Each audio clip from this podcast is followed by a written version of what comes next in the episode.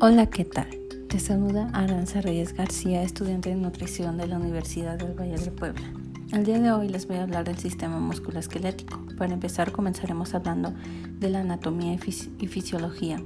Son dos ramas de la ciencia que proveen las bases necesarias para comprender las estructuras y funciones del cuerpo humano.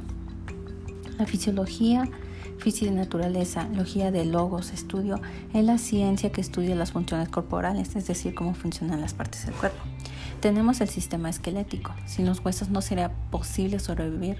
Uno no podría realizar movimientos tales como caminar o tomar objetos. El esqueleto humano está formado por 206 huesos individuales, la mayoría de los cuales están en par, con un miembro de cada par de la derecha y otra de la izquierda. Casi todos los huesos del organismo pueden clasificarse en cinco tipos principales según su forma, largos, cortos, planos, irregulares y sesamoideos. Los huesos de la cara se agrupan en dos categorías, los huesos craneanos y los huesos de la cara. Los huesos craneanos forman la cavidad craneal que rodea y protege el cerebro.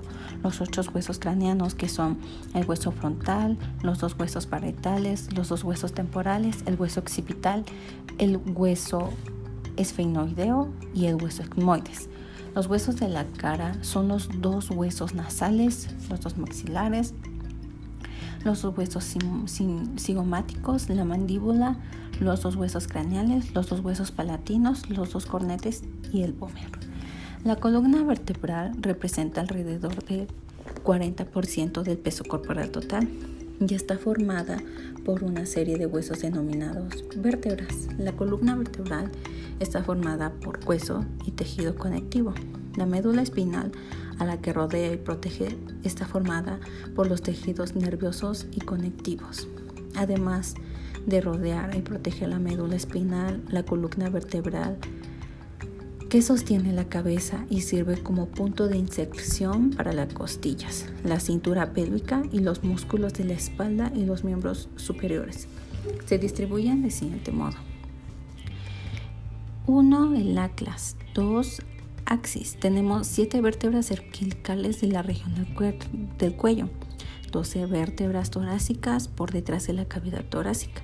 5 vértebras lumbares que estas sostienen, la región inferior de la espalda. Un sacro que está formado por cinco vértebras sacras fusionadas. Un coxis que en general está formado por tres o cuatro vértebras coxigias fusionadas. Las costillas humanas son 12, a cada lado 24 en total. Siete vértebras o externales, tres falsas y dos flotantes. La clavícula es el hueso anterior de la cintura escapular y escápula es el hueso posterior.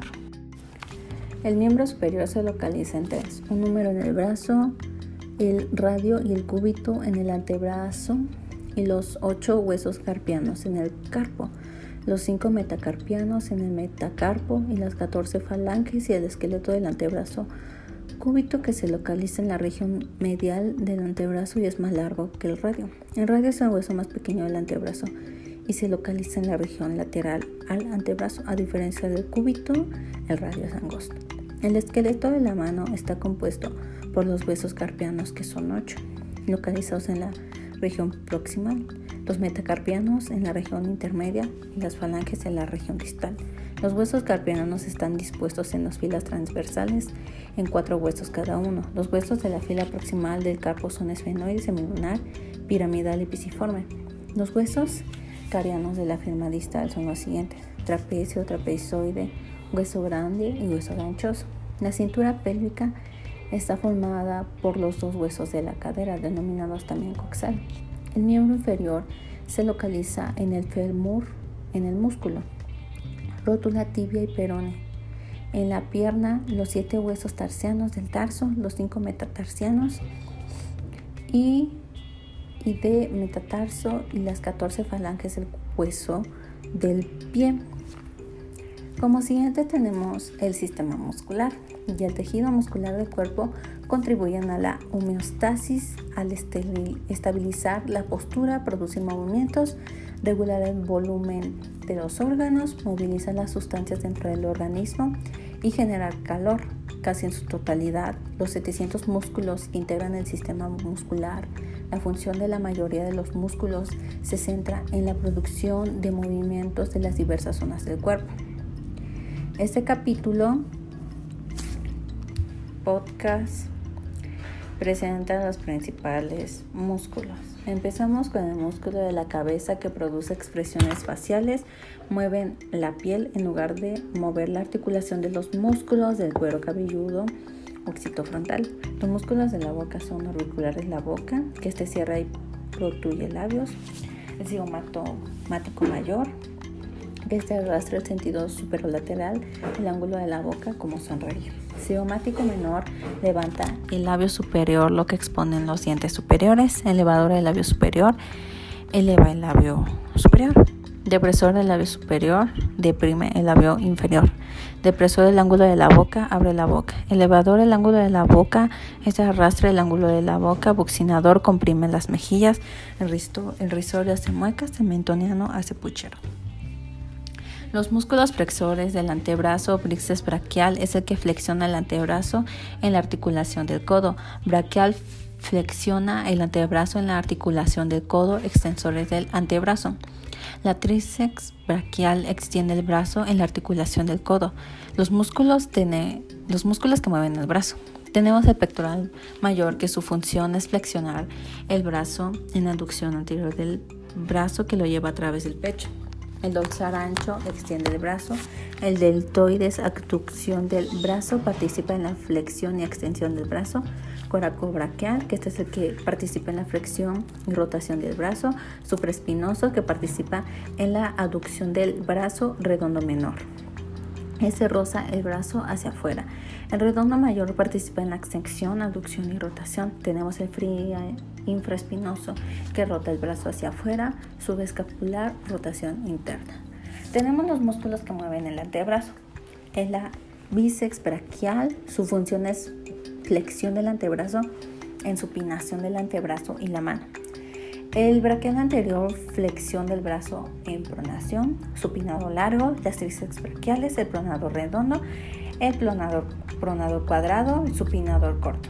Los músculos que mueven las muñecas, la mano y los dedos. Tenemos el palmar mayor, que este hace la flexión de la mano y la flexión del antebrazo, el palmar menor, que hace igual la flexión de la mano, el cubital anterior, que es la flexión de la mano y aducción de la mano, el primer radial exterior, el segundo radial exterior, que eso hace la extensión de la mano. Tenemos el cubital posterior, que es la extensión de la mano en aducción de la mano, el flexor común, el flexor común superficial, el extensor común de los dedos, el oponente del pulgar. Ahora tenemos los músculos que mueven el muslo. Tenemos el ilíaco o el poas mayor o poas menor. Su función es la flexión del muslo. Tenemos ahora el recto inferior que una de sus funciones es la flexión del muslo, extensión de la pierna. Tenemos lo que es el glúteo mayor, mediano y menor. El mayor tiene la extensión del muslo, que es la rotación de la rotación externa. El mediano, la aducción de los muslos. Tenemos ahora el grupo de los aductores, menor, mediano y mayor. Estos se encuentran en la pubis, una de sus funciones es la aducción del muslo. Tenemos ahora el recto interno que se encuentra en el pubis, inmediatamente por debajo de la sínfisis. Esta es la aducción del muslo, flexión y aducción de la pierna. Los músculos que mueven la pierna. Tenemos el músculo recto anterior, el vasto externo, el vasto interno, el crural y el sartopio. Tenemos los grupos tendones de la corva, las vixes crural, el semintendianoso y el semimbranoso. Los músculos que mueven el pie. Tenemos la tibia anterior, la gastronosemio o gemelos, el solio, el peroneo lateral largo, el peroneo lateral corto, el peroneo anterior y el extensor común de los dedos. Como conclusión, sabemos que los músculos cumplen muchas funciones en el cuerpo. Algunas de ellas es que constituyen la estructura, protegen los órganos, sujetan los músculos y almacenan calcio. Si bien es importante desarrollar huesos fuertes y sanos durante la niñez y la adolescencia, en la edad adulta también puedes tomar medidas para proteger la salud de los huesos. Más adelante desarrollaré más podcasts enfocados en el área de salud.